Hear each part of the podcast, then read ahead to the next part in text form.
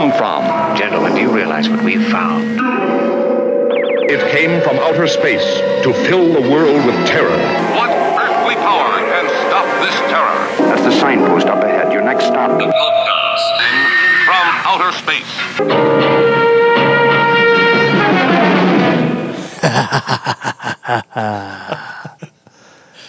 Happy Halloween to all you fuckers out there from us at the podcast from outer space.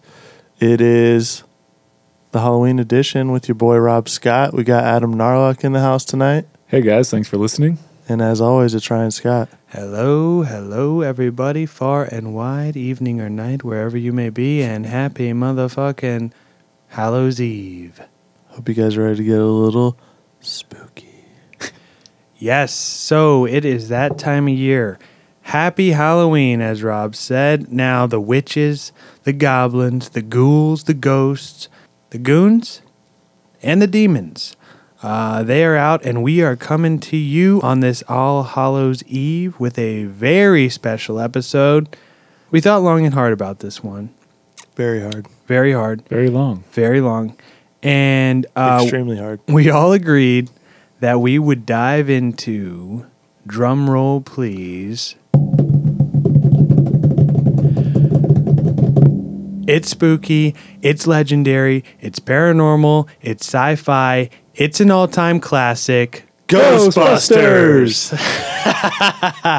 so in this episode we will be getting into ghostbusters 1 and 2 uh, the real ghostbusters cartoon And the fake female cast Ghostbusters movie. Yep, and we are going to touch just a bit on the 2016 reboot, and of course, ghosts. Um, a lot of ghost talk, all while discussing the man behind the curtain, Dan Aykroyd himself. Now, uh, any chance God, we, I love that.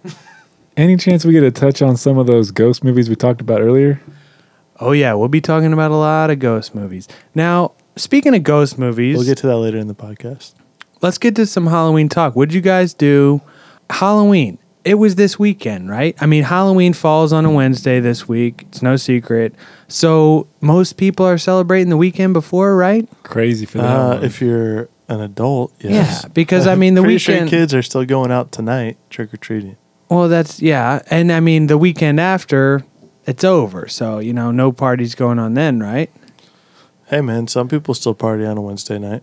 So Rob, I know what you did because we were we went to a 'Cause you were house there. party. yep, we went to a house party. Um, Rob, you were there. Rob, you were there, uh, dressed up as Conor McGregor. oh, you would. this guy you would. dressed up as Conor McGregor. Last he had a, a Russian guy choking him out the whole night. and, uh, That was just my cock.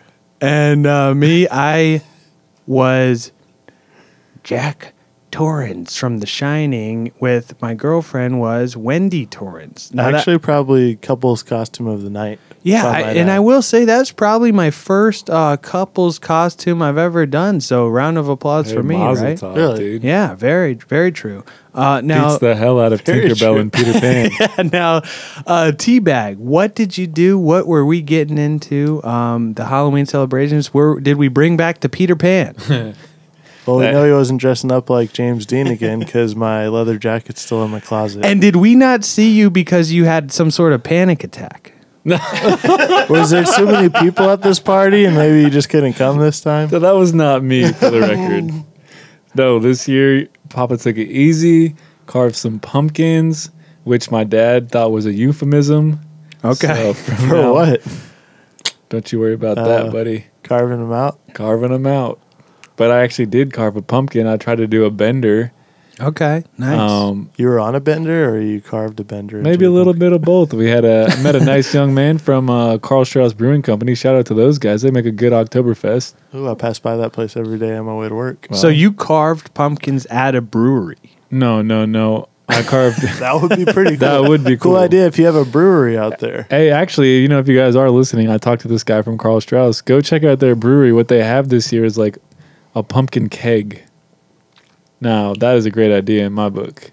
So, So the what, it's- beer's inside of the pumpkin? I don't and know the if they get beer the is beer some in sort it. of pumpkin flavored stout. It would be good, wouldn't it? They have a giant pumpkin like Charlie Brown and they're filled with beer. Go check it out. It's a mystery. Scooby Doo. Okay. Who? All right. Now, I mean, how how are we feeling about horror movies this year? I mean, saw the new Halloween. Did you guys see it yet? Gonna go see it tomorrow. Okay, I will. All right. I don't want to spoil it then. I will say great flick. Um pretty good. Heard it was pretty funny. Pretty good. Oh yeah, de- I mean, you can definitely see. It's no secret. Danny McBride helped to write it. You can definitely see that comic relief in there. Um, I mean, what else, guys? Oh, what's funny about a guy in a mask killing people? well, See the movie. see the movie out. to find out. Uh, Haunting of Hill House. You guys seen this yet? Did we Uh, finish? Yes, I did finish. Now consensus. Is this the Netflix one? Yeah, this is a Netflix Hmm. original. You didn't watch it. Now is your boy a big horror guy? No, he is Uh, not. No, he's not. Oh, I thought you said hooers. Well, we know you're into that. So no, No. I did not see the house haunting of ha- Hill House. Too busy watching Nutbusters. Got it. Did you like it? uh, I thought it was good. Yeah. Okay. Now, I will say, very sad. Everything was sad. I wanted to see more fucking. I uh, mean, spoil. Can I say spoiler alert? yeah, sure. Go ahead. Um, towards the end, I did call it, so maybe a little bit predictable. Okay. Because when the dad was going through the house at the end with the mom, I was like, I looked at Alex. I said, "This guy's about to fucking off himself to set the kids free." Watch. She was like, "No, he wouldn't do that." Boom. Of course he does. Now, not really horror, but I guess New Venom. Did you guys see it? It was rated R, Marvel. Um, you know, we haven't done a review in a while. Yeah, I saw that like a month ago, dude. Yeah, New Venom was great. I mean, I I it, I did get a lot of bad reviews, but I personally liked it. I thought it was one of the better Marvel flicks. Now, coincidentally, I heard some guys talking at work about it today, and they're like some very heavy Marvel nerds. Uh, But number one, they didn't know that Venom was a Marvel character. Which, hmm. so they're not. well, then they were saying like, "Oh, well, in the comic book, it's not as funny as it was in the movie." And Well, I was yeah, yeah. Well, I think you know Marvel kind of realized that adding that comedy in, like with Guardians, is what works for them. So why not just continue it with Venom? yeah. And they were like, "Oh yeah, I didn't really think about it like that." Well, Teabag, did you see it yet? Did not, but I will say Venom was one of my favorite uh, anti anti-heroes. Is that the word I'm looking for? Not Yes. the word I'm looking for. That's the word you're looking. For. What about the video game Oh, Carnage? Maximum Carnage. I was just Yeah. gonna say. Well, Badass. without spoiling it, um, go check it out. Maybe we'll get in here and do a Venom review. We haven't done a review for you guys in a while, so maybe that's something we could do. Any other um, horror stuff? Any other movies? Any other good stuff we've seen? Um, saw Slender Man. That sucked. Don't bother going to see that. I didn't see it because you told me that it was terrible. So, uh, no, I think Haunting of Hill House is the last scary thing that I watched. Ooh, you guys see the uh, Sabrina special on Netflix? Ooh, I did watch the first episode. That's it though, but not very not. It wasn't terrible, but it wasn't great. Dude, it sucked. Total mind blow. I was expecting like Sabrina the Teenage Witch It's from my very childhood. dark, dude. Well, it's no Melissa Joan Hart. That's what I'm saying. Very Bring her back. Lady Well- takes some scissors to the jugular first five minutes. That's it's crazy. It's written by the same people that do uh, Riverdale. So appealing to that audience. I heard that it was actually sh- supposed to be like a crossover into Riverdale, but they wanted to go too dark with the Sabrina story, and the Riverdale people didn't like that, even though that show's kind of dark itself. well, don't let it ruin your childhood if you haven't seen it yet. That's all I'm gonna say. OG Sabrina way better. I'll Oh, yeah. We love you, Melissa.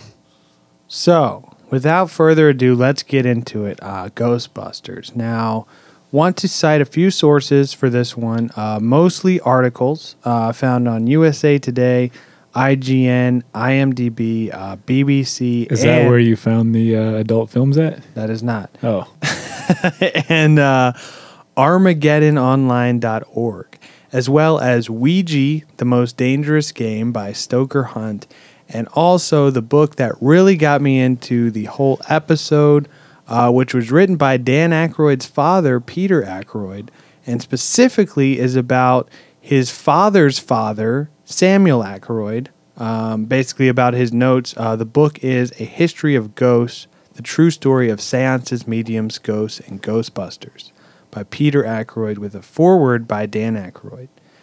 Now, I will say this book is a little different than expected. Uh, it can be kind of boring at times, but you know, if you're into history, if you're a big history buff, uh, if you're into paranormal, I'd at the very least recommend it. Uh, it's a pretty short read. Um, kind of interesting, you know, if, if you have any interest in that sort of thing at all. Now, Dan himself actually comes from a long line of paranormal researchers. I mean, this shit is in his blood. This is in his bone marrow. It's in his DNA. Um, and obviously, this is one of the factors that really helped Ghostbusters to even be made in the first place. And I think this is what helped to make the film that much better. Because, I mean, come on, guys, you got to tip your hat off to him. This one is an all time classic. Am I right? I will agree. Yes, sir. And this was something that, you know, Dan was truly interested in. He was really passionate about that. And, and you know, keep this in mind. This will come up in a uh, spiel a little later. But I mean, what are some of your guys' first memories, first exposures to uh, Ghostbusters, the films, cartoons, action figures? I mean, what do we got?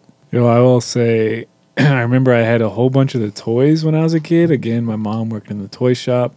I was real big into Slimer. That was my guy. Oh, yeah. I had, great, like- great character. yeah, I had like the stuffed animal. He was all over the Ecto Cooler juice. but uh, I think my fondest memory of the movies wasn't until like coming home from scout camp one summer and my dad turned on Ghostbusters 2 and I was just like, man, I just had this epic week with my dad and now we're watching Ghostbusters 2 together. Okay. Yeah. Now, I will say I think the original is better than the second. Oh, but yeah. I can't really think of the first time I watched it, but I do remember watching it a lot when we were growing up, one and two. Oh yeah, I mean, um, it's no secret. Our father again, big Dan Aykroyd guy. I mean, this guy showed us Stripes. Um, and he showed us Stripes when I was like very movie. young. Uh, he showed Great us movie. Uh, Ghostbusters, Trading Places, Caddyshack. I mean, anything with like Bill Murray, uh, Dan Aykroyd. Yep. yep. John Candy, R.I.P. Yeah, yeah. And um, I remember seeing. I now I will say I do remember Ghostbusters two.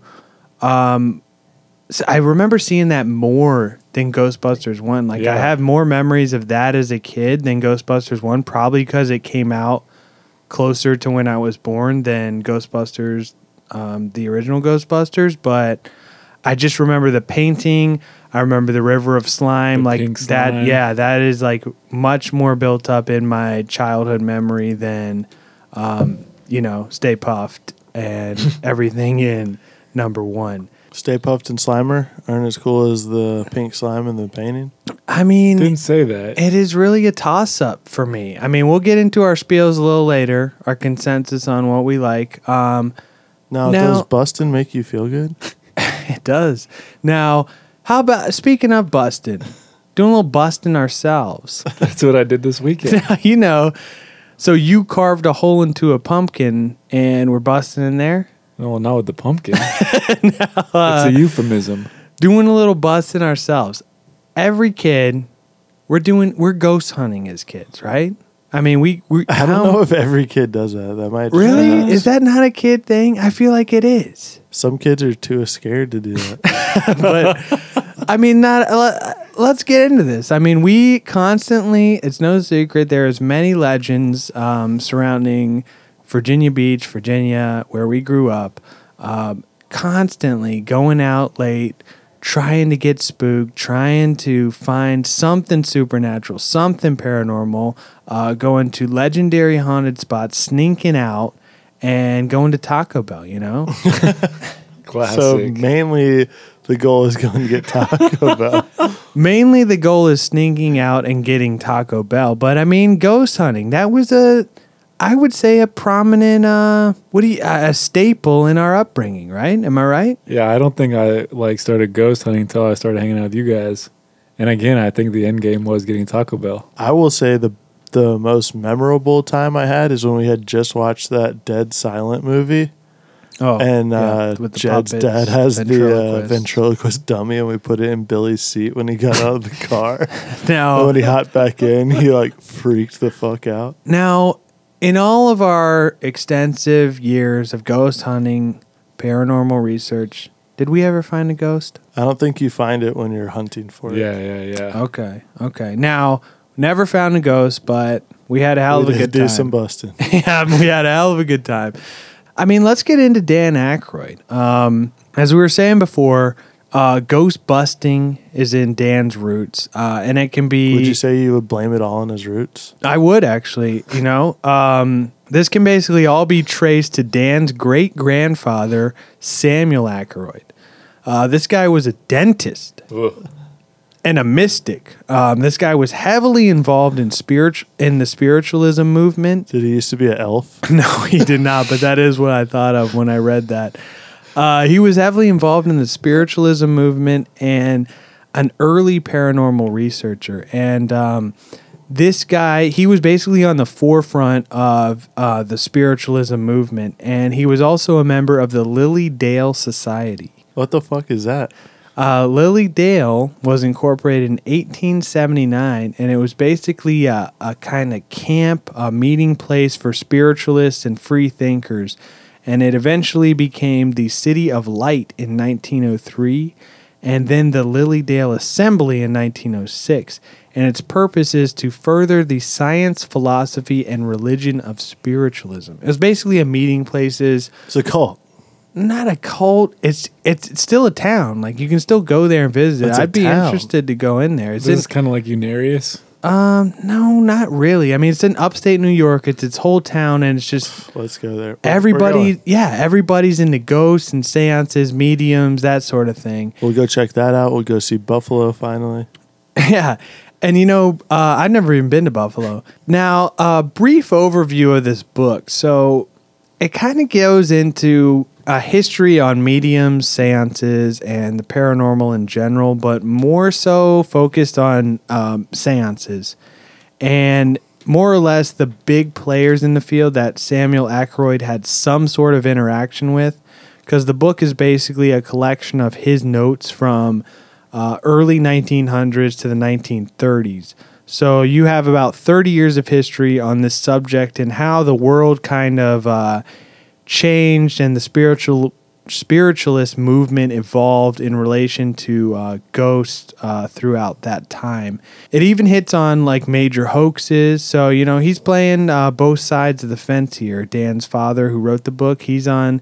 He's he's presenting hoaxes. He's presenting uh, evidence. Uh, you know, playing devil's advocate while at the same time trying to, you know, get to the evidence. That's what the book's all about. And there's one quote that more or less sums up uh, his whole spiel, uh, taken right from the introduction. And this is Beyond the world that we can see and touch, there is an invisible world. Consider radio waves, television waves, and cell phone signals, each vibrating at its own frequency. Have we ever seen these waves? No, only what they produce. Consider magnetism, electricity, and gravity. We cannot see any of them, we only experience what they produce. what's our reading on that? I mean, this is kind I mean, here, I'm outnumbered this episode. Last episode, we kind of gave our ghost stories, gave our consensus. You guys, big believers in ghosts, me, not so much.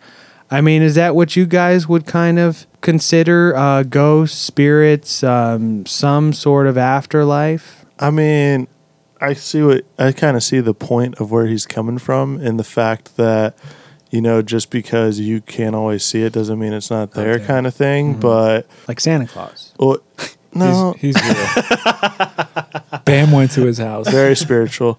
Um, I would say that maybe ghosts do like exist in their own like frequency, so to speak, but obviously there's times where they kind of coexist in like They cross the- over. Yeah, kind of like This our dimension. That's you know like what I a, this reminded me of our Mount Shasta episode. Mm. You know, it's a different frequency with the whole UFO base pyramid gas thing. mean? It's called LSD.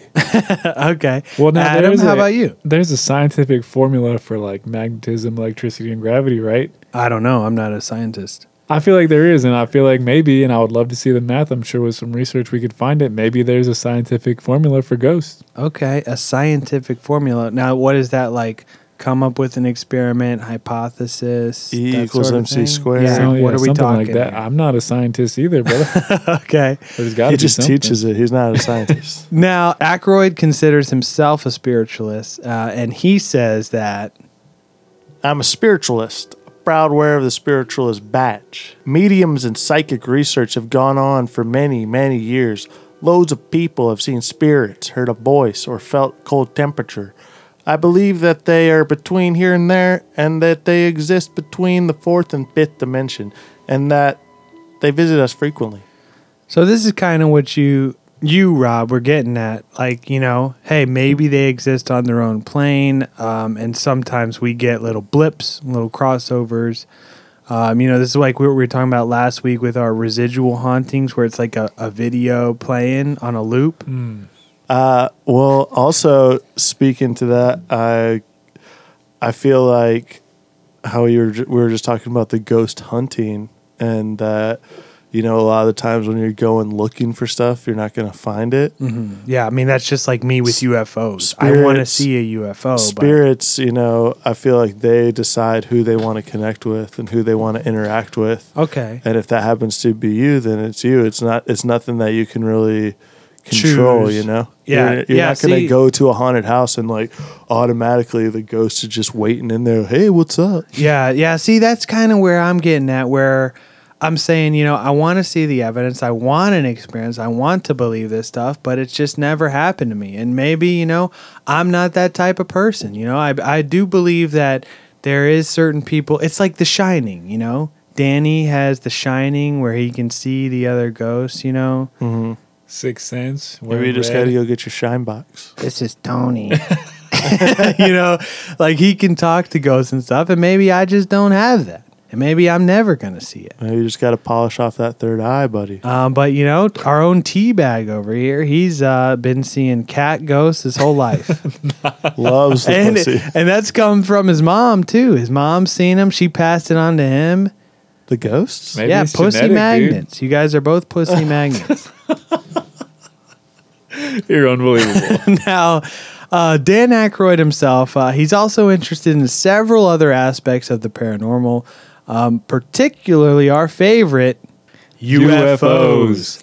Uh, Aykroyd says when he was a kid, um, the day the Earth stood still, the original version, and um, the 1952 Washington D.C. sightings are um, really what got him interested and involved in looking more into um, this sort of paranormal stuff. And basically, he kind of became an expert in his own regard on this stuff. I mean, this is kind of like us on this podcast.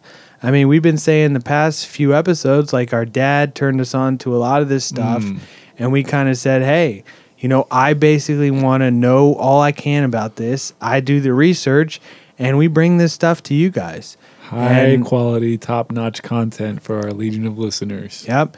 And um, Dan himself, he's a lifetime member and official Hollywood consultant for the Mutual UFO Network, also known as MUFON. Um, he has also served as a host of Psi Factor. I hope it's Psi, not PSI. Um, Chronicles of the Paranormal from 1996 to 2000, um, which claims to describe actual cases drawn from the Office of Scientific Investigation and Research, or OSIR. Uh, this is sort of similar to One Step Beyond, where they you know, fabricate a story, but it's based in some sort of reality, whether it be somebody said this or it's a, you know, a recorded, it's on the record as, hey, this happened. Dan even goes on record in the DVD Dan Aykroyd Unplugged on UFOs, where he is interviewed for 80 minutes by ufologist David Sereda uh, discussing several aspects and his beliefs on UFOs. And he has he's even seen himself not one but four UFOs in his lifetime. Disclaimer: Dan Aykroyd Unplugged is not musically. Yeah, it's, it's no, it's not MTV, it's not Nirvana. now, uh, I pulled a clip from this because take a listen here, and essentially this applies to his quote from earlier that Rob read on ghosts and uh, spiritual beliefs as well. Um, pretty interesting stuff. So here's Dan on UFOs. Many theories now purport that uh, there were not only four dimensions at the creation of the entire multiverse, 14 billion years ago at the time of the Big Bang. There were 11, maybe as many as 21 dimensions. So some of these beings may be coming from, from an extra dimensional uh, place. So, you know, right there, he's basically saying that, hey, not only are ghosts coming from other dimensions, but maybe aliens as well. Uh, this, he's a big dimensions guy, Dan. This is one where I feel like we could get high and like discuss the multiverse. You guys ever seen the TED Talk where the Wu Tang Clan discusses the multiverse, breaks it down? Oh yeah, I mean, there's uh, extensive stuff. I've actually been doing a lot of research into like, um, like a maybe possibly a Matrix episode with like multiverse and like computer simulation, that sort of thing. Well, let us know what you guys think about that. now, uh, in an excerpt from Dan's forward in the book, uh, he goes on to explain that part of the reason why Ghostbusters was successful is that the characters essentially accept the paranormal as fact. Um, he calls it, quote unquote, acceptance of fantastic as routine. A willing suspension of disbelief. I mean, I don't know if it's the same as that, but he says this element was originated from his great grandpappy, and uh, he bequeathed his collection of books on the subject to his son, Dan's grandfather, Maurice, who was a Bell telephone engineer. And uh, what he did was sort of dabble in the possibility of constructing a high vibration crystal radio as a mechanical method for contact with the spiritual world. Whoa. Some people call him Maurice. So, uh, so his son, Maurice's son, Dan's father, in turn grew up witnessing seances, and the books were passed down to him. And Dan and his brother Peter read them extensively and will become lifelong supporters of the American Society for Psychical Research. And due to this specific chain of events, Ghostbusters was made. So June 8th, 1984, Ghostbusters is released. Uh, this was directed by Ivan Reitman, uh, who had only really done, like, Stripes was his biggest picture uh, before Ghostbusters. So basically, he's just boys with Dan Aykroyd. Uh, yeah, and Seems to um, be the trend. now this uh, film was written by Dan Aykroyd and Harold Ramis, uh, R.I.P. You know, pour one out for this guy. Um, he died. Was that his uncle, Ramus? no, dude, he's also in Stripes. You know. Yeah, I know. It was, it was a joke. yes, Um, Uncle Ramus. I know the catfish are huge. So you know, pour one out for him. Uh, the film had a budget of thirty million, and it pulled in two hundred ninety-five point two million, uh, making it a huge financial success. Now, this whole concept of ghost catching comedy, this wasn't new. Uh, this had been done several times over. You know, you had movies like The Ghost Chasers. and it was a 1951 comedy starring the Bowery Boys. Uh, you had Abbott and Costello. They used the same plot. You got The Ghost Breakers in 1940. This was a comedy film with Bob Hope. And even as early as 1937, Disney had a short titled Lonesome Ghost, in which Mickey, Donald, and Goofy run a ghost exterminating business. Classic. Yep. And this short also includes this famous line. I ain't scared of no ghosts. So this is where we get the classic line, I ain't afraid of no ghosts, which that's a double negative, right? I mean, I'm no teacher, but yes, it is. The 2016 movie actually calls that out. So basically they're saying they are afraid of ghosts. You just blew some minds. now uh so these movies like these classic you know slapstick comedy movies about ghosts like um you know in home alone 2 when he's throwing the bricks off the building and he's like hey, hey, he like can't tell him. That's what these ghost movies are. It's like one guy sees the ghost behind the other guy and he just can't can't get it out he's like you know, like that's what these classic movies were about. So Dan's thinking, hey, you know, it's time for a revamp, a makeover. He thinks, you know, I mean, hell, I like ghosts. Maybe other people will too. Uh, so his plan was to redo one of the old ghost comedies of yesteryear, but he wanted to use, you know, the research that was being done at the time, uh, give it a modern touch. At the time, there was plausible research that could point to a device that could capture ectoplasm or materialization. Now, if you don't know, Now you know. ectoplasm, as defined in Dan's father's book, A History of Ghosts, is Considered by spiritualists to be the basis of all physical phenomena, ectoplasm is referred to in some texts as teleplasm. In other writings, it is referred to as ideoplasm because it takes the shape impressed on it by spirits. Materialization seances are held in semi or full darkness because light is said to destroy ectoplasm. An apport is an item that has been dematerialized somewhere else and then materialized in the seance room by the spirit typically gemstones, flowers, or even small live animals. So uh, Dan also cites um specifically an article about quantum physics and parapsychology in the American Society of Psychical Research Journal. Call that Aesop Rocky. Now, I did look this up, and this is much too boring to get into here. Uh, but just know that in the late 70s, early 80s, um, this was a time where serious scientific research was sort of booming in the field of parapsychology. Uh, you know, you had scientific research looking into reincarnation, altered states of consciousness, uh, remote viewing. You guys familiar? I mean, basically, remote viewing is like you know in um, Stranger Things when Eleven goes in the isolation tank and then she can see like what's happening, but it's isolated. That's sort of like remote viewing. Uh, you know, you you know the government was doing all this shit on the hush decades before the eighties. Guys, it's called Department of Energy, all right? Yeah, I mean they had Project Stargate going on in the nineteen fifties. We've all seen Pineapple Express. Yeah, we all know what's happening. Uh, the government, they're big on ghosts uh, way before the 80s. But in the 80s is where it was really coming out into academic research. Um, he also cites this guy, Hans Holzer.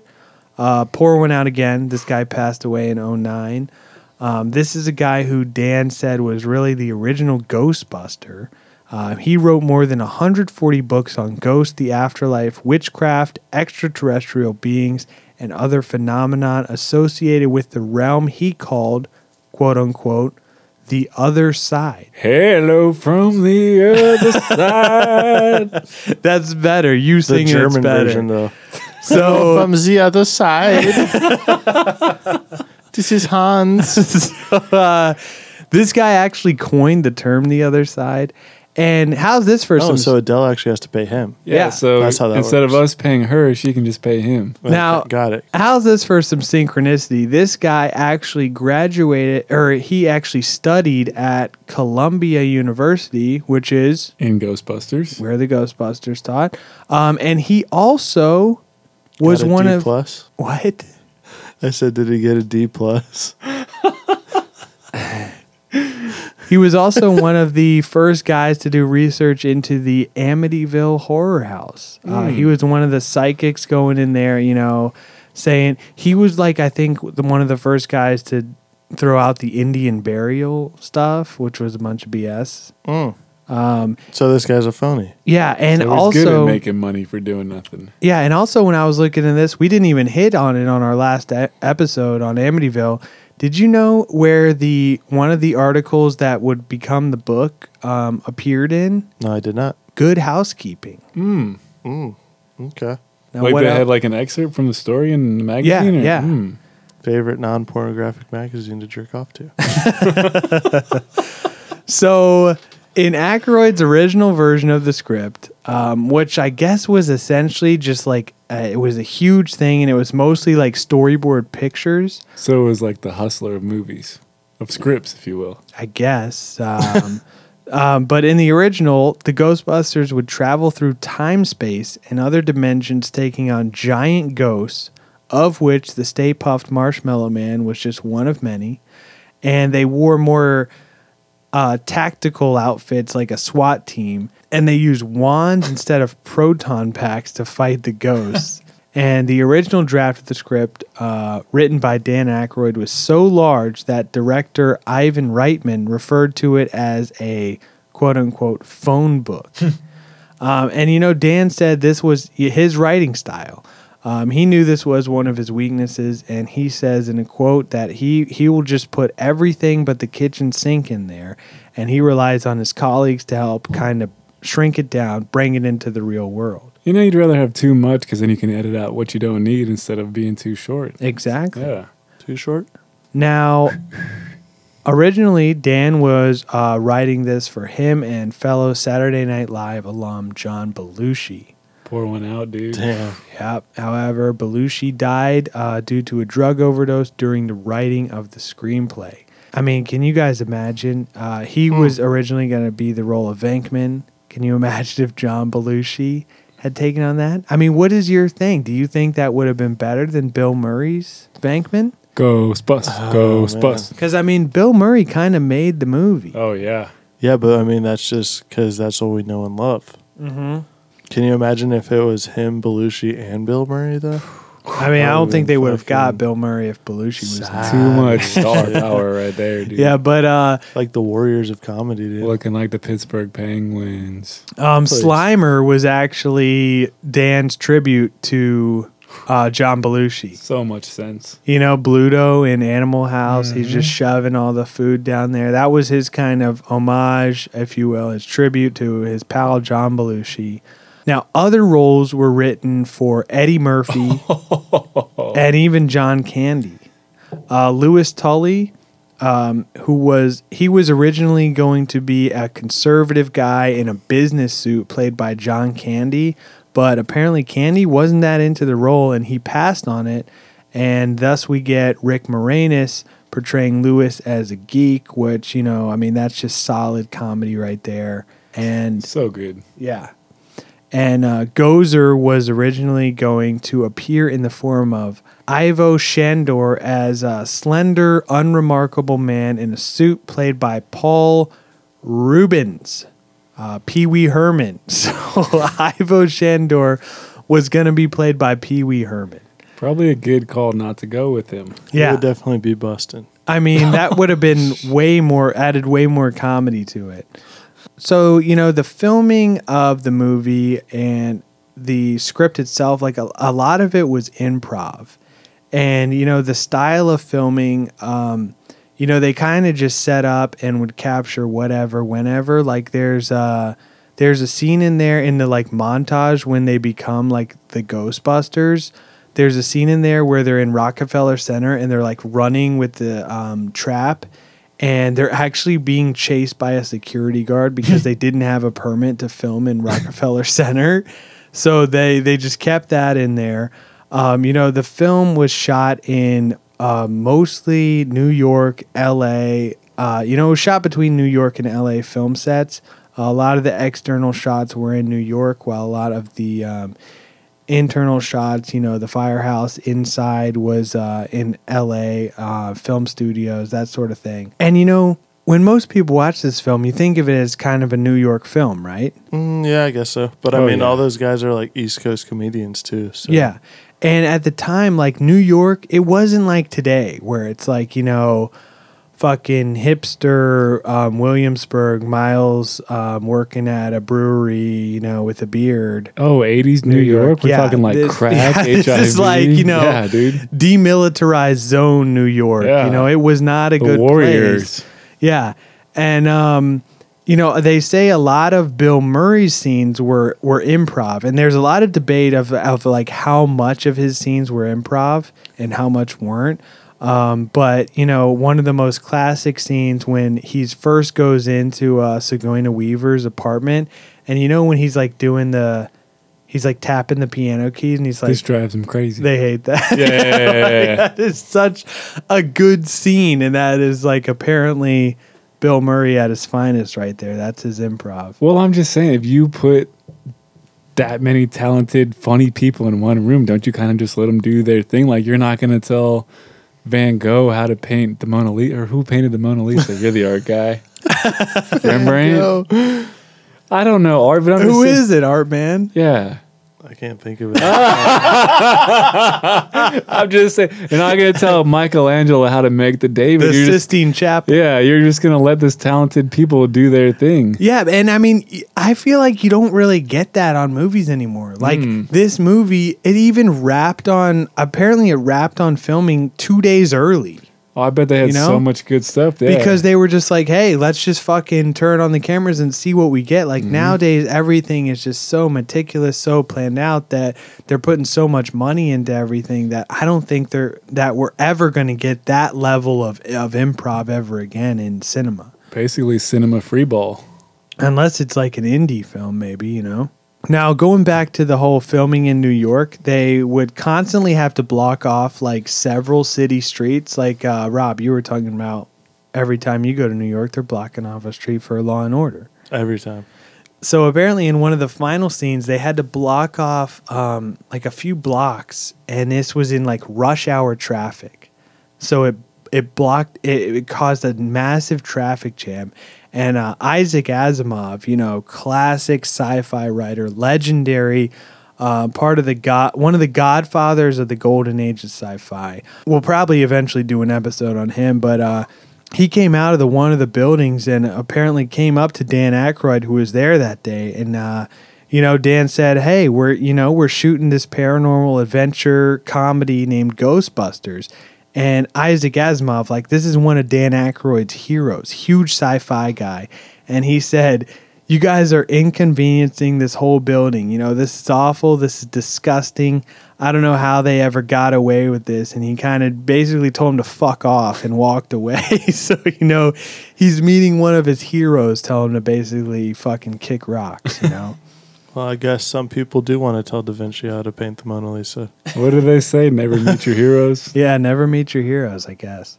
This is very true. Um, another funny thing I saw was the marshmallow. So in the infamous scene, spoiler alert here, Marshmallow Man. in the ending scene when they blow up the marshmallow man, um, the marshmallow that rains down on the crowd after Gozer is destroyed was actually shaving cream. Much different substance in those other films. yeah, and this is uh so basically like nothing like this was shot before. So they say, "Hey, let's do a trial run before film." So they do a test run with about 75 pounds of shaving cream, and this knocked a stuntman flat on his ass. So they only used about 35 pounds um, in that final shot where they pour it on Walter Peck, the EPA guy. It's called the money shot. Yeah, the money shot.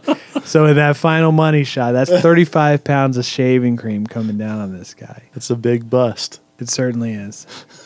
yeah, they were probably eating a lot of celery that day. Now, A lot the, of kale in his diet. so the song, you know, we get the iconic song.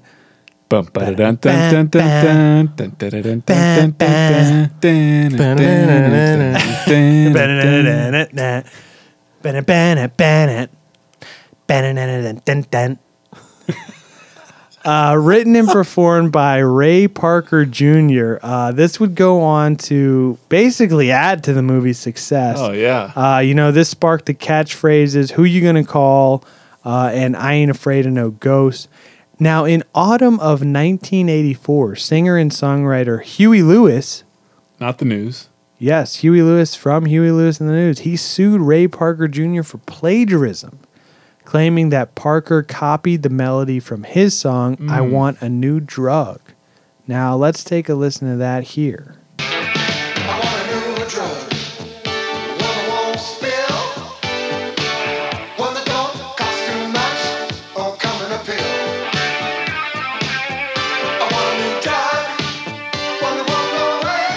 please.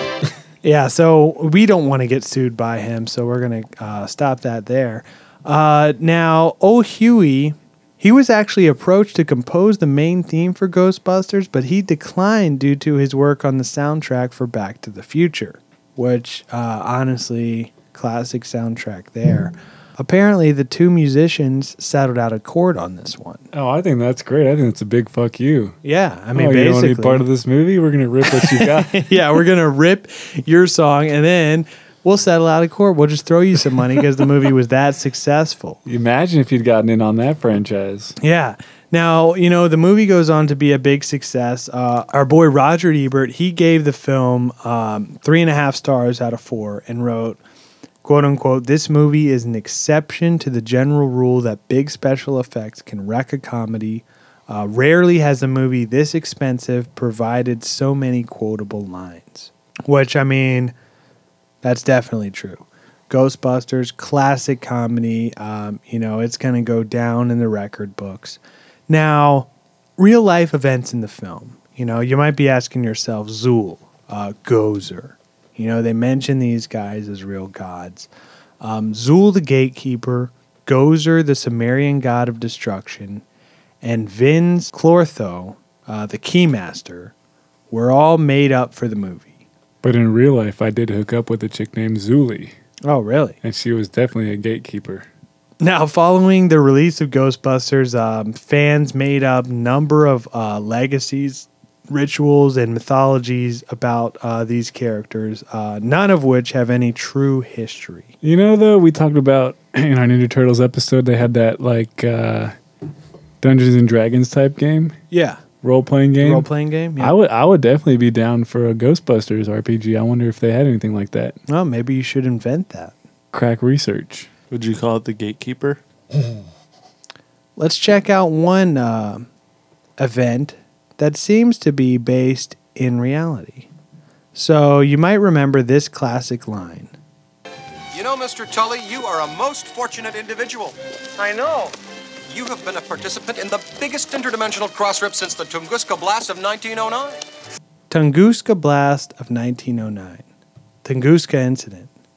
Um, this was actually 1908, if in fact Ray was referring to the Tunguska event. Now, either of you guys familiar with this event? Uh, sure am not. Never heard of it. Okay, so we're going to learn something on this one. So, on the morning of uh, June 30th, 1908, near the Tunguska River in Russia, this is uh, towards Siberia, an explosion of astronomical proportions occurred. Um, this blast flattened over 80 million trees across 830 square miles of forest. Hundreds of reindeer were reduced to charred remains. Uh, windows were smashed in the nearest town over 35 miles away. Residents even felt heat from the blast, and some were blown off their feet. Uh, now, this explosion is generally attributed to the air burst of a meteor, and it is classified as an impact event, and it is in fact the largest impact event on Earth in recorded history. But no impact crater has ever been found. The blast itself is estimated to have the power a thousand times greater than that of the atomic bomb dropped on Hiroshima. So picture a thousand nuclear bombs that were dropped on Hiroshima. And had the Richter scale been around, it would have measured at 5.0. Dust from the explosion hovered over Europe, reflecting light that was bright enough for Londoners to read at night for weeks and weeks after the blast. Hmm. An Too eye, crazy for that one. an eyewitness um, that was at the scene, he reports, At breakfast time, I was sitting by the house at Vanava trading post. I suddenly saw that directly to the north, over Anuki's Tunguska Road, the sky split in two and fire appeared high and wide over the forest. The split in the sky grew larger, and the entire northern side was covered with fire.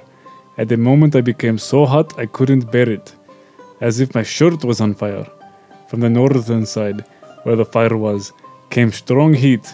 I wanted to tear off my shirt and throw it down, but then the sky shut closed and a l- strong thump sounded, and I was thrown for a few meters.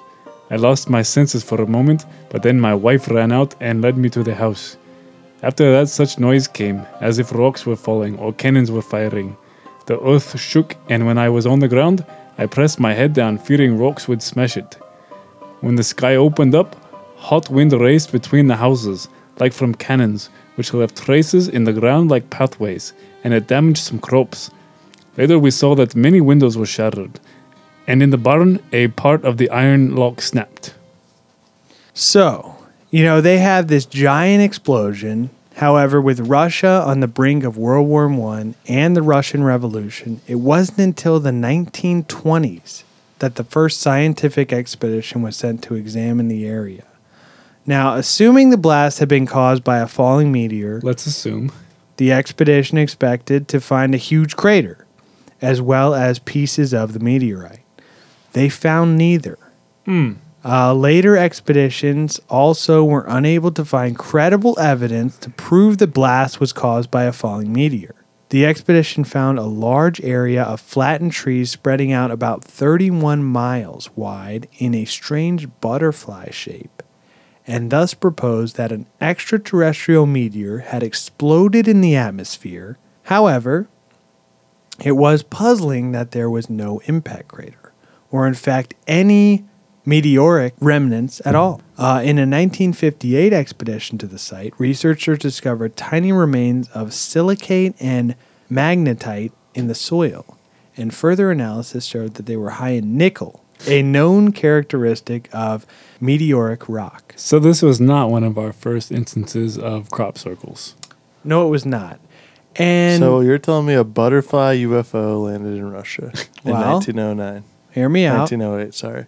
The most widely accepted theory behind the blast involved a meteor or comet impacting the atmosphere and exploding due to atmospheric pressure some 200 to 600 feet off the ground, providing a natural hydrogen bomb effect.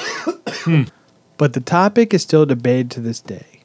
Other theories speculate possible UFO crash or the effects of a meteor destroyed by a UFO's laser in an attempt to save the Earth. Some suggest the effect could have been the result of matter and antimatter colliding. Uh, when this happens, the particles annihilate and emit intense bursts of energy, or possibly a small black hole coming into contact with Earth. And one of the better theories, my favorite, uh, suggests that the explosion was caused by scientific tests done by Nikola Tesla. So, it has been suggested that the Tunguska explosion was a result of an experiment by Nikola Tesla at his Wardenclyffe Tower, uh, performed during Robert Peary's second North Pole expedition. Uh, Tesla claimed that the tower could be used to transmit electromagnetic energy across large distances. The Wardenclyffe Tower was designed to utilize the largest version of Tesla's patented magnifying transmitter, also known as the Tesla coil, to transmit electrical power into the Earth as well as the upper atmosphere. So in 1908, Tesla allegedly sent a communication to the American explorer Robert E. Peary, advising him to be on the alert and make notes of any unusual auroral phenomenon encountered as he attempted to reach the North Pole. Allegedly, Tesla fired up his transmitter for a trial run and attempted to generate and direct this power towards the North Pole in hope of stimulating the polar aurora and perhaps attracting world attention to his invention. It is alleged that Tesla's trial run coincided with the Tunguska event in Siberia. So I just imagine uh, Nikola Tesla, he's in the lab, high off cocaine, and he just flips this switch. And then over in Siberia is just this giant fucking explosion. And he's like, oh, fuck. I had it pointed east, not north. he's just like, hopefully I didn't kill anyone. so, uh, yeah, that was not me. A little trigger happy. In fact, my tower doesn't even work. you know, like just don't, know, imagine. don't know what happened there. Imagine those effects of he's he's flattening some 80 million trees in Siberia and it's just that big of an explosion. That's like a fucking cartoon with Tesla just flipping the switch. Um, but anywho, over a hundred years later, the Tunguska event remains a mystery.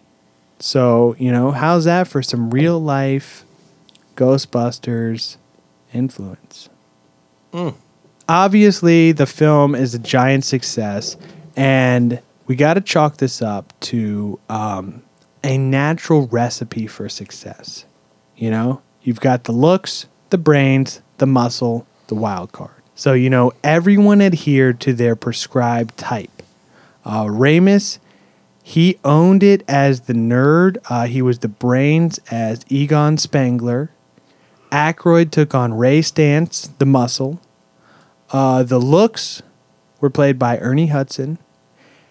And then there was Bill Murray, who took on the wild card. Now, you know, that's my kind of interpretation. Now, would you guys agree that those were the roles they played? Yes. Yeah, I'll agree with that. And, you know, it doesn't always have to be four, it could be three. You know, you've got the looks, the muscle, the wild card. Just like here.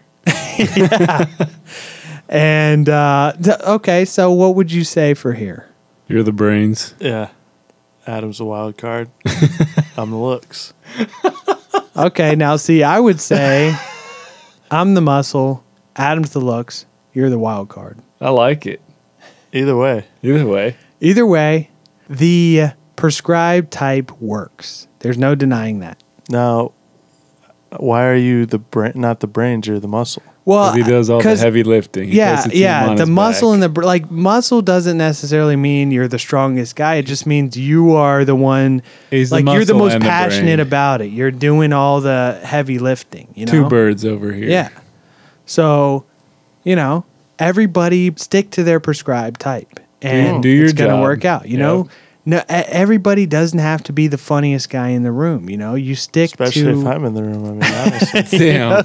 you stick to what you know, and uh, that's going to make the film that much more successful. right, you are.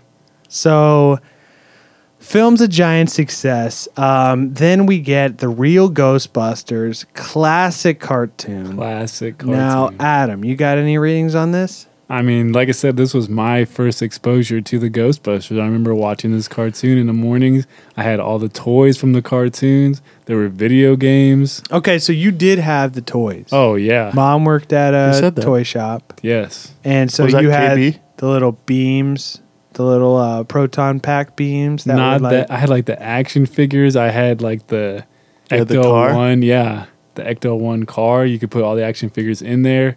Everything Slimer. Did you have like a jar of the um, ectoplasm slime? I have no doubt that I did, and I'm sure I gave it away. okay. And did you ever have one of the actual like proton pack toys? I did not, but a few years ago, I did dress up as a pretty authentic Ghostbuster. So you made it yourself. No, I did not make it, but my roommate had it from when he was in college, and it was pretty legit. I know a guy. Okay. That's what I got, man. Check it out if you haven't. Yeah, check out the It's on cartoon. Netflix, yeah, right? it's streaming on Netflix for free. You I- can check it out. This was a classic uh, cartoon. Um, it's in the vein of those, you know, like anim- like Spider-Man the animated series, Mm-hmm. X-Men the animated series, that type of animation. The that, old Captain America kind of stuff. yeah, Iron that Man. 2D animation. Um, really solid stuff. Slimer plays a big role. Um, great stuff. Classic cartoon. Now I actually have the Ghostbusters one and two combo set, and it comes with a whole bunch of those episodes on the DVD. So check it if you have that as well. If you're still using DV Dern player, Right, right. If you don't have Netflix, So then we get Ghostbusters 2. Um, this was after the cartoon. So, you know, after the success of the first film and the animated series, um, Columbia Pictures, they sort of said, hey, you know, we got to do a sequel. A sequel's inevitable. you gotta milk that cow. Yep. Uh, Dan Aykroyd and Harold Ramis and Ivan Reitman were all uncomfortable with this. Um, you know, they thought the original film was, hey, this is this is its own thing. You know, it's a conclusive standalone film, and they kind of all wanted to work on other projects. However, eventually, they agreed to create a script. And in June of 1989, we get Ghostbusters 2. great year. Great year, good month. We know what day that came out on. Um, God damn it. June 16th. Oh, Oh, so close. super. So super close to this little man's birthday. Uh, June 16th. Um, Reitman returned to direct this one, and it had a budget of 37 million. Now at the box office, this one took in 215.4 million. So not quite as much as the first one, but hey, I would still say, you know, financial success. Um, although the critics did kind of slam this one, mostly saying they didn't quote unquote try anything new. Mm. Now, what are you guys thinking on that? Try anything new? I mean, in this one, what they else are they going to do? I They're mean, yeah. Ghostbusters. yeah, they it's had one of a those river ghosts. of slime that if you got it on you, it made you aggressive. And if you played Jackie Wilson's uh, higher and higher, it made it a good mood. I mean, I think they got as creative as they could, but a lot of what the critics were saying was, you know, comedy wise, like uh, dialogue wise, they weren't trying anything new. Well, you know what they say. Most critics are cynical assholes. Yep, that is true. Uh, now, Bill Murray himself, uh, Venkman, you know, he says, quote unquote, those special effects guys took over. It was too much of the slime and not enough of us. Again, man, you got that much talent in one room, and you're gonna just shift it to the nerds off screen. Yeah, now this reminds me of the, I, I don't know, but for some reason, like the slime, the river of pink slime, every, sce- you know, the scene where they show the initial river of the slime? When they're in the subway. Yeah. Yeah. That shit reminds me of those slime shoes. Do you remember those slime shoes in the 90s? The Converse. yes. Yes. Did Now, you ever Teabag, have those, dude? Did you ever have these? So these aren't your stereotypical Chucks. We're talking about now. Now that I've seen the shoes, I know yeah, this yeah. needs to be our just you Google remember it. those? Yeah, this is our just Google it. I'm gonna put this video as a commercial for these slime shoes in the description. Let us know if you had a pair of these because apparently they were pretty rare. Shout out to the late '80s and '90s. though. Yeah, I remember I had a pair of these, and you could push. It was like the slime in them, and Yep, you could yeah. push Yeah, it. you It would push on the change star. colors. Yeah, No turn like yeah. Green yeah. and purple. Yeah. but I remember I didn't have the star ones. I had the tube ones, hmm Okay. and um, I had the star ones. You would. Now, any comments on the uh, second film as a whole? I mean, what are what's our consensus? One, two. What are we going with? What do we like? What do we not like? I mean, it's a tale as old as time, guys. It's all pink inside. That's it. Your whole consensus on Ghostbusters one and two is it's all pink on the inside. So you like the second one better than the first one? I'm assuming based I on already that. said, if you were listening earlier, that I like the first one better, and that I think Stay Puft and Slimer are better than the Slime, River, and the painting.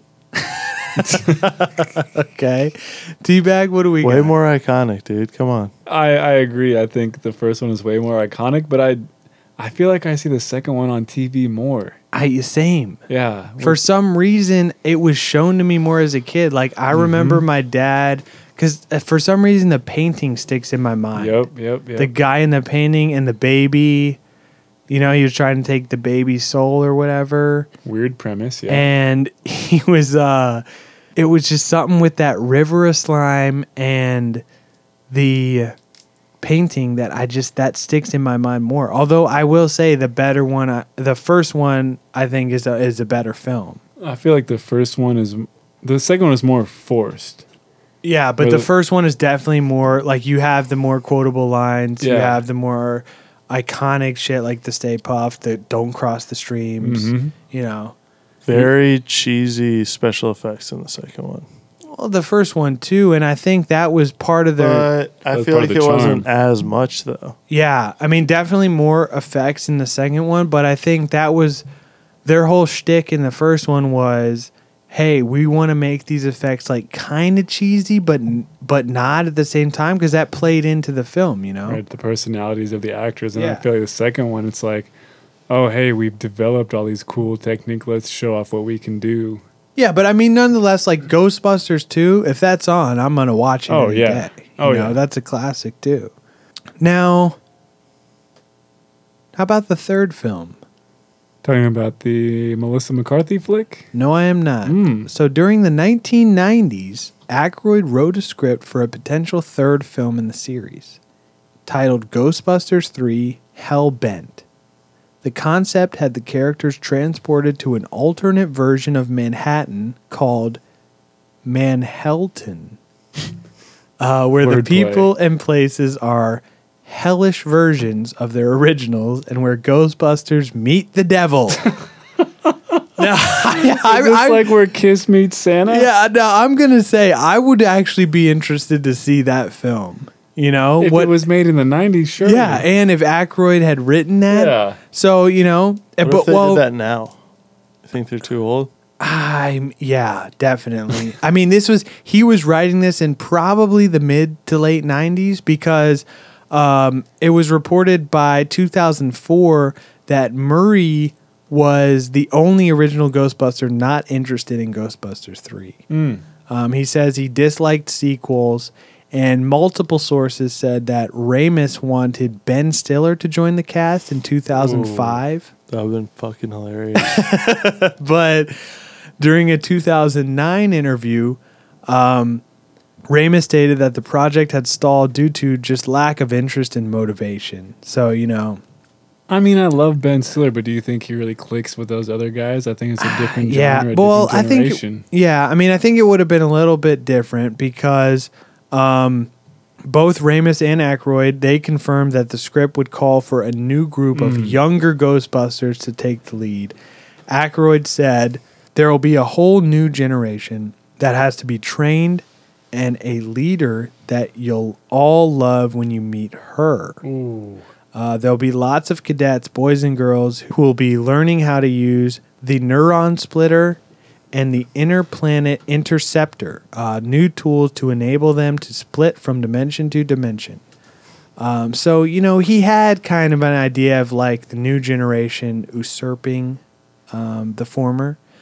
Uh, but in 2014, um, Harold Ramis, you know, this guy, he croaks, he passes away. Uh, pour one out for him, you know, legendary in the game of comedy.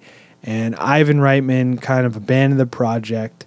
Um, film directors Philip Lord and Christopher Miller were in talks to direct the film, but passed on the project, leading to its cancellation.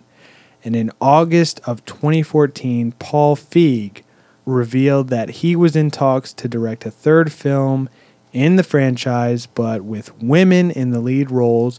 Uh, he revealed that the film would be a reboot and not a sequel for Ghostbusters 2. Uh, the reboot was released on July 15th, 2016. Um, this one had a budget of 144 million, earning only 229.1 million at the box office. So, and the OG had 30 mil. Was budget of 30? 30. So, I mean, what's you guys' consensus? Have you seen the 2016 Ghostbusters and Answer the Call? Have we seen it? I have not. This Okay. is the one with Melissa Car- McCarthy. Yep. Terrible film. Okay, so you've seen it. I did. Um, all right, so why don't you kind of give your initial thoughts on the film? We'll get into some of the controversy, uh, some of our thoughts on the reboot, and maybe you can kind of play off of my ideas here. I mean, I feel like you said it's a reboot of the original, just complete play off of it, rip off. It's like Star Wars, and you're gonna get me started on a rant, so I won't go down that alley tonight. Um, for I, I will preface it. I I watched I watched the movie on a flight from here to North Carolina. So I started with Suicide Squad, which was a major bust. Yeah, horrible. And then I watched this No one. pun so, intended. Yeah, it was just not a good movie experience for me. Okay. So, you know, obviously, you know, as we've learned from a lot of our episodes, but um, in terms of this, we'll stick to one that we all that we know all too well, uh, Star Wars. So, with any reboot, there's going to be controversy, um, and this does seem to be uh, the case with Ghostbusters, and you know, even more so. Not just like the reboot was controversial. This seems to be sort of a Goldilocks formula of events. Mm. So, you know, the trailer drops in March of 2016. By May of that year, the trailer had become the most disliked film trailer on YouTube and the ninth most disliked YouTube video ever, with 280,000 likes to over 1 million dislikes. Damn. So, you know, right off the bat, um, this film was controversial. And it was like, uh, you know, they we get the whole attack of like the, um, you know, misogynistic tones, uh, the social justice warriors, the racism. Basically, every start, everything started right when the trailer dropped. So this film, from the jump, was was seen as a controversy. Um, you know, Ivan Reitman, uh, director of the original franchise, he even said, uh, "quote unquote," I think many of the people who were complaining were actually lovers of the movie, not haters of women. I, I agree with him there. Like, I think that was one of the reasons I didn't like it. I was like, man, this is a Like, you know, come on, like redo something else, you know? something, and I feel like or or come up with something original. Yeah, I feel like Hollywood is trying to cash in because I, I saw Bridesmaid with Melissa McCarthy and uh, Kristen Wiig. Is that her name? Yep. Great movie. Yeah, but I feel like hilarious. they're trying to cash in. You know, just milk that cow for what it's worth, and it just was not the time and place for it. Yeah, and I also, but I also think like, uh, you know, bridesmaids like that worked because It was a chick flick. and and not only that, I mean, think about it. Like that was a redo. That was kind of a reboot on like um what The Hangover. that was Mm, basically a chick a yep, chick version yep. of The Hangover, but it Alright. was funny. It was good. like that movie worked. And if you like trying to do that with something like Ghostbusters, I, I mean, maybe like it looked okay on paper, but it just didn't work. I feel like Hangover, like that's like the everyman like can relate to that, but where, whereas Ghostbusters is kind of like that nerdy thing, and you're trying to put these funny women into these this nerdy role. Yep, Yeah, exactly, I- exactly. And you know, Feig himself, he said it was a it was a great regret in my life that the movie didn't do better because I really loved it. It's not a perfect movie. None of my movies are perfect. Uh, I liked what we were doing with it. It was only supposed to be there to entertain people. Um, but you know, with all this controversy and everything, Feig, um, the director of the film, he also did Bridesmaids. Um, you know, other funny movies. He did A Simple Favor, which was a great movie released Mm. this year. You know, he said by the time that the trailer dropped and this whole controversy sparked, everyone was like, "What the fuck?" You know, we don't want to go to a cause. We just want to watch a movie. Movies and sports are supposed to distract us from all this stuff. Yeah. So, you know, I mean, my review, I will say, not as bad as I thought. You know, I watched this the other day with Bobby Bones. Uh, Shout out, Yeah, yes. shout out Bobby Bones. He probably ate about uh, 13 edibles. so he thought it was great. He thought it was he the was funniest fucking movie I ever loving saw. it over there. He was dying. But you know, no, honestly, I after all the negative reviews, because I try not to pay attention. Like if it's a movie I'm actually interested in, I won't Mm-hmm. pay attention to any reviews, and I'll just go watch it completely uh, unbiased. You know, I just got to see. Hey, no reviews. I'm not swayed anyway. Find but this one, you know. I heard so much bad things. I expected to be such a shit show, and I will say it was not as bad as I expected it to be. Um, and I will say the whole like uh, spoiler alert, the whole like ley lines aspect and the end of it, like that was actually pretty cool because that was rooted in some real life like paranormal stuff. You know, they they brought that in, and you know that wasn't even in the original, um, but they brought that into this film. I think that was pretty cool. But you know, my whole spiel on this one is, you know, the OG film it was written by Aykroyd. And, you know, this guy, as we said, he was from a long line of paranormal researchers. Spiritualist. Yeah, he was truly passionate about the film getting made. You know, I mean, he stood by with Ramis as they totally redid the script. And, you know, Dan was okay with that because he was like, what do I have to do to get this film made? I want to get this film made. And he was that passionate about it. Um, and he, you know, he was down with ghosts and the paranormal since day one. And with this reboot, you know, it just doesn't feel the same. There's not that passion there. You know, a lot of the jokes, they have nothing to do with the content of the movie. Like, you've got Bill Murray improving on the keys, you know, they hate that. Like, that is so funny. And like this movie, it's like none of the jokes hit on anything paranormal. Oh yeah. It, and that again just made it much worse. And I think I watched actually like an extended version, so they had like even longer jokes in there, Oh, which were just like, oh my god! Like there was there was like maybe three bits where me and Bobby kind of looked at each other watching this thing, just like Jesus, like. hopefully that was not in the actual version. And probably the biggest issue that I noticed they did not stick to that formula that we talked about earlier. Everybody in this film wanted to be Venkman. Right, right. You gotta know, everybody, yeah, you have to know your role. You have to help support the other people. You know, that's what makes comedy in this way work. And with that movie, you had everybody trying to have the funniest line. um, trying to outdo everybody. Like everybody was trying to be so funny, and that just kind of you know, it just didn't work right with the film. Too many cooks in in the kitchen. Yep. Or too many chiefs, not enough Indians. There you go. Uh, you know, so as with any movie, um, what are we constantly talking about? Um, what's the measure of any film that is great? How many pornos get made about it? Yep, the porn parody. Has it been spoofed by The Simpsons? And is it a pornographic film? Now, with this one, we have a lot of pornographic films made. And And it's also been spoofed by The Simpsons. Oh, I'm sure. Oh, I'm sure. House of Horrors. Now, I would say Ghostbusters itself is kind of a, a dirty movie, right? Oh, 100%. I mean, think about it. He's getting a blowjob from a ghost in one of the scenes.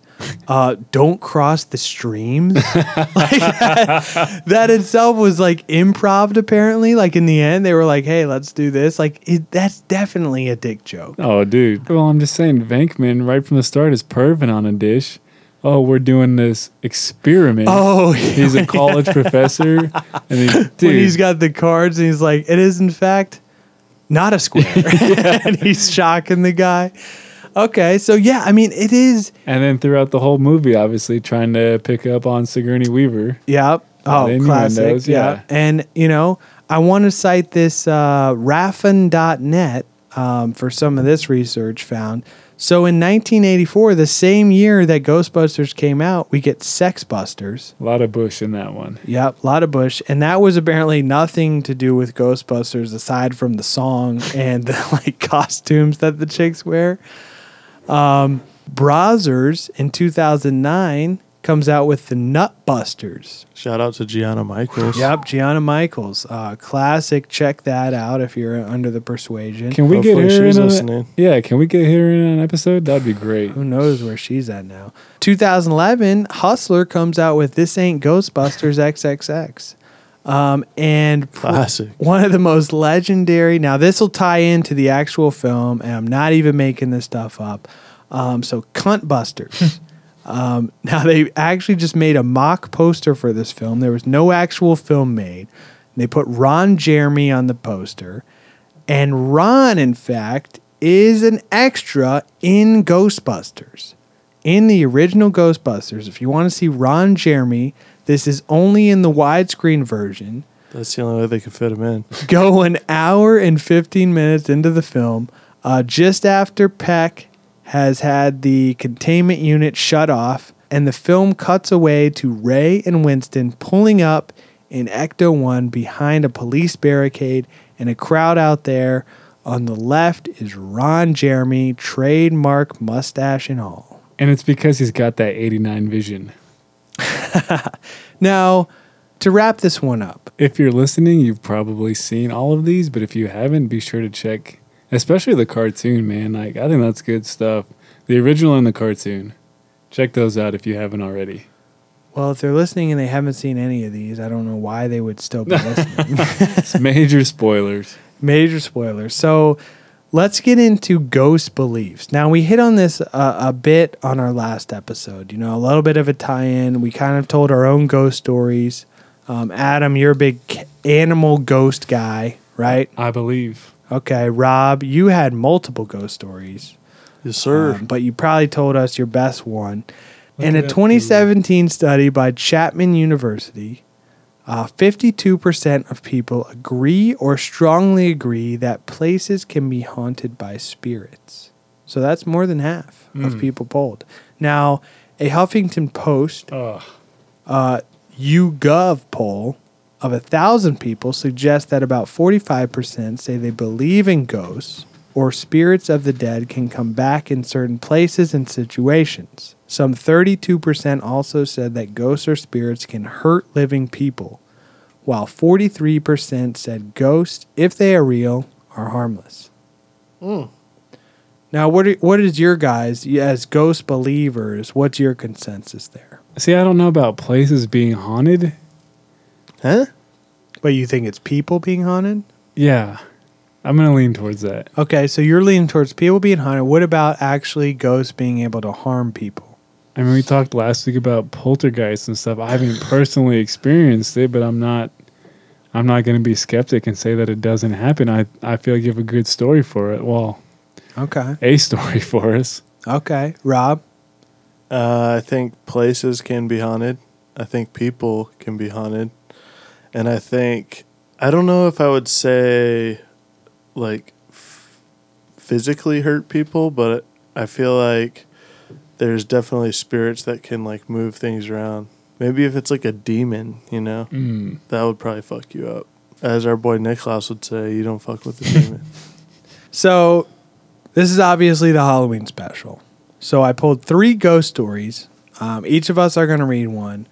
I've got one here that's a case from a, uh, an experiment with a Ouija board. And then I've got two other um, special kind of ghost haunting stories that we'll get into. Um, but I'll start it off with this Ouija story. And can we get a read on that guy's uh, name again that wrote that book? So, this is from Ouija, the Most Dangerous Game by Stoker Hunt. And they're, they're not hunting people in this book. No, they are not. Okay. They're, they're just stoking them. A different kind of most dangerous. Stoker cunt. So, this comes from a lady who um, was a frequent user of a Ouija board. Now, she says in her letter, and this letter was written to Ed and Lorraine Warren uh, for help. So he knows it's bullshit. So she says, I desperately need help. I really have no idea how to explain the unexplainable to you. The unthinkable is happening to me. It is happening now as I attempt to write this letter. I will try to be coherent, logical, and calm. I will try to give you the facts as best I can hope that you can help me. I don't know where else to turn. I was a card reader, a psychic all my life. Four years ago, I made the devastating mistake of attempting to reach my deceased mother through the Ouija board. I got results, but it was not my mother whom I contacted. It was some sort of entity which had watched me since her death. I don't know what it is, but I know it is not human. The spirits who used to help me with my work have disappeared. All there is now is it. My life is being dominated by this demon. Dear God, how can I tell you? Every day it viciously rapes me, sodomizes, and beats me. On the day it first came through the Ouija board, it pretended to be my mother. Later, I was automatic writing, and then suddenly, alone in my room, I was attacked. I am a married woman, but the pain of the assault was excruciating. I was afraid to cry out for fear that it would hurt my children who were in the next room. But it doesn't want my children. It is not interested in children. Thank God. When it was done with me the first time, I needed medical care for the pain and for pelvic and bladder infections. Now I am virtually bedridden and in constant pain. It has not stopped torturing me since the first day. Violent beatings, stabbings, constant rape. That's all the demon does to me. My body is no longer the same. It doesn't function as it used to. You may think that I am mad, that I must be by now. It does all it can to force me to commit suicide. Constant badgering, berating, verbal abuse, and foul and sickening and dirty. It is unbelievable. It is always covering me, hanging on to me, hurting, hurting, hurting. My husband often finds me on the floor or hiding or screaming so loud I'm afraid I might be carted out. It wakes me up when it lets me sleep to rape and torture me. It is always there, always there. Has this ever happened to any other woman? I truly don't know where to turn. For some reason, this foul and hideous thing has decided to help itself to my life. Please help me. I can't hold on much longer. It calls itself Sheikh Abdullah and speaks in a heavy Arabic accent. It has pretended to be many people and can make a voice like my mother's. It creates illusions and terrible, terrible visions. Anything ugly it can add while it rapes and beats me. I feel more than half dead. Please help me. Sheikh Abdullah! I am here to rape your women. Run! Guys, come on. Hope you like getting raped. Yeah, that's a warning, guys. I mean, don't you might think, hey, this is fun. Let's go out to the cemetery. Let's fucking drink some beer. Let's fuck with a Ouija board. You literally just had that plan last weekend. hey, you guys want to go down to the cemetery, bring a Ouija board, get some beers? Well, we weren't going to talk about raping people. this is a Maybe that was she. cautionary She was tale. trying to contact her mom. this is a cautionary tale. Next thing you know, Now you guys are making fun of this demon. you He's could be gonna re- come rape you. In you the could be butt. getting raped by Sheikh Abdullah. so we'll go out to the cemetery this weekend. We'll conjure up Sheikh Abdullah. Come in you- here and rape our own Rob. Can you? So, you know, guys, cautionary tale. Do not fuck, as Niklaus says, with a demon or a Ouija board. or a Ouija board. I mean, you think it's funny, but hey, next thing you know, you're getting raped by Sheikh Abdullah. so, So that's it. That's just the whole story. Nothing ever happened with it. I mean, she wrote that to the Warrens. I don't know if they ever helped her out or not. That's the story. We're trying to just get it? people creeped That- out. So next up, Whaley House, San Diego, one of the most haunted places in the U.S. Um, so I want to cite whaleyhouse.org. Very cool place to check out, by the way, if you're ever in Old Town in San Diego. Well, Whaley House is an 1857 Greek Revival style residence first occupied by Thomas Whaley and his wife Anne in August of 1857. Now it is a California historical landmark and museum located in California right up the road in 2476 San Diego Avenue, Old Town in San Diego. The house is considered the number one most haunted house in the United States. The earliest documented ghost at the Whaley House is Yankee Jim. James Santiago Robinson was convicted of attempted grand larceny in San Diego in 1852 and hanged on the gallows of the back of a wagon on the site where the house now stands. Local newspapers reported that he kept his feet in the wagon as long as possible, but was finally pulled off, swinging back and forth like a pendulum until he strangled to death. Although Thomas Whaley had been a spectator at the execution, it did not dissuade him from buying the property a few years later and building a home for his family there. According to the San Diego Union, soon after the couple and their children moved in, heavy footsteps were heard moving about the house. Whaley described them as sounding as though they were made by the boots of a large man.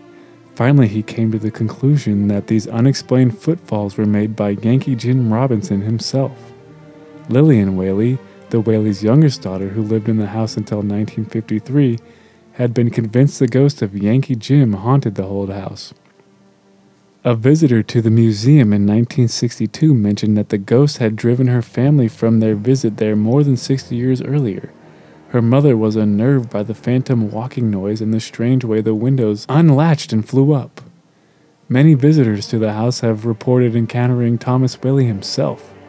The late June Reading, former curator of the museum, said, We had a little girl, perhaps five or six years old, who waved to a man she said was standing in the parlor. We couldn't see him. However, many adults have reported seeing the apparition of Mr. Whaley, usually on the upper landing. One said he was clad in frock coat and pantaloons. The face turned away from her so she could not make it out. Then suddenly it faded away. The specter of Anna Whaley has been reported, usually in the downstairs rooms or the garden. In 1964, Miss Whaley's floating, drifting spirit appeared to the television personality Regis Philbin, who said, All of a sudden, I noticed something on the wall. There was something filmy white. It looked like an apparition of some kind. I got so excited I couldn't restrain myself. I flipped on the flashlight and nothing was there but a portrait of Anna Whaley, the long dead mistress of the house. Even was he spending the night there? I don't know, but I guess he just saw a picture and thought it was a ghost. Saw something filmy and white on the wall. Mm. Maybe he was doing a little busting. Probably. Probably busting makes him feel good. Hey, you would too if Kelly was your co host. Even animal ghosts are reported. A parapsychologist reported he saw a spotted dog, like a fox terrier, that ran down the hall with its ears flapping into the dining room. The dog, he said, was an apparition. When they lived in the house, the Whaleys owned a terrier named Dolly Varden. Now, is that a play on Dolly Parton? Many report of seeing a young lady ghost who appears to be surrounded in sorrow up on the second floor just standing there. Some people say that when they saw the lady ghost, they themselves felt overwhelmingly saddened. This sad soul is thought to be that of Violet Whaley, who on the 18th of August 1885 took a gun and shot herself in her chest, resulting in her death. No one has lived in the house since 1953, and over the years, numerous restorations have been carried out. Many workers claim to have heard unexplainable noises from loud bangs, whispering, laughter, wallowing, and even screams and crying. As Regis Philbin once said, you know, a lot of people poo poo it because they can't see it, but there was something going on in that house.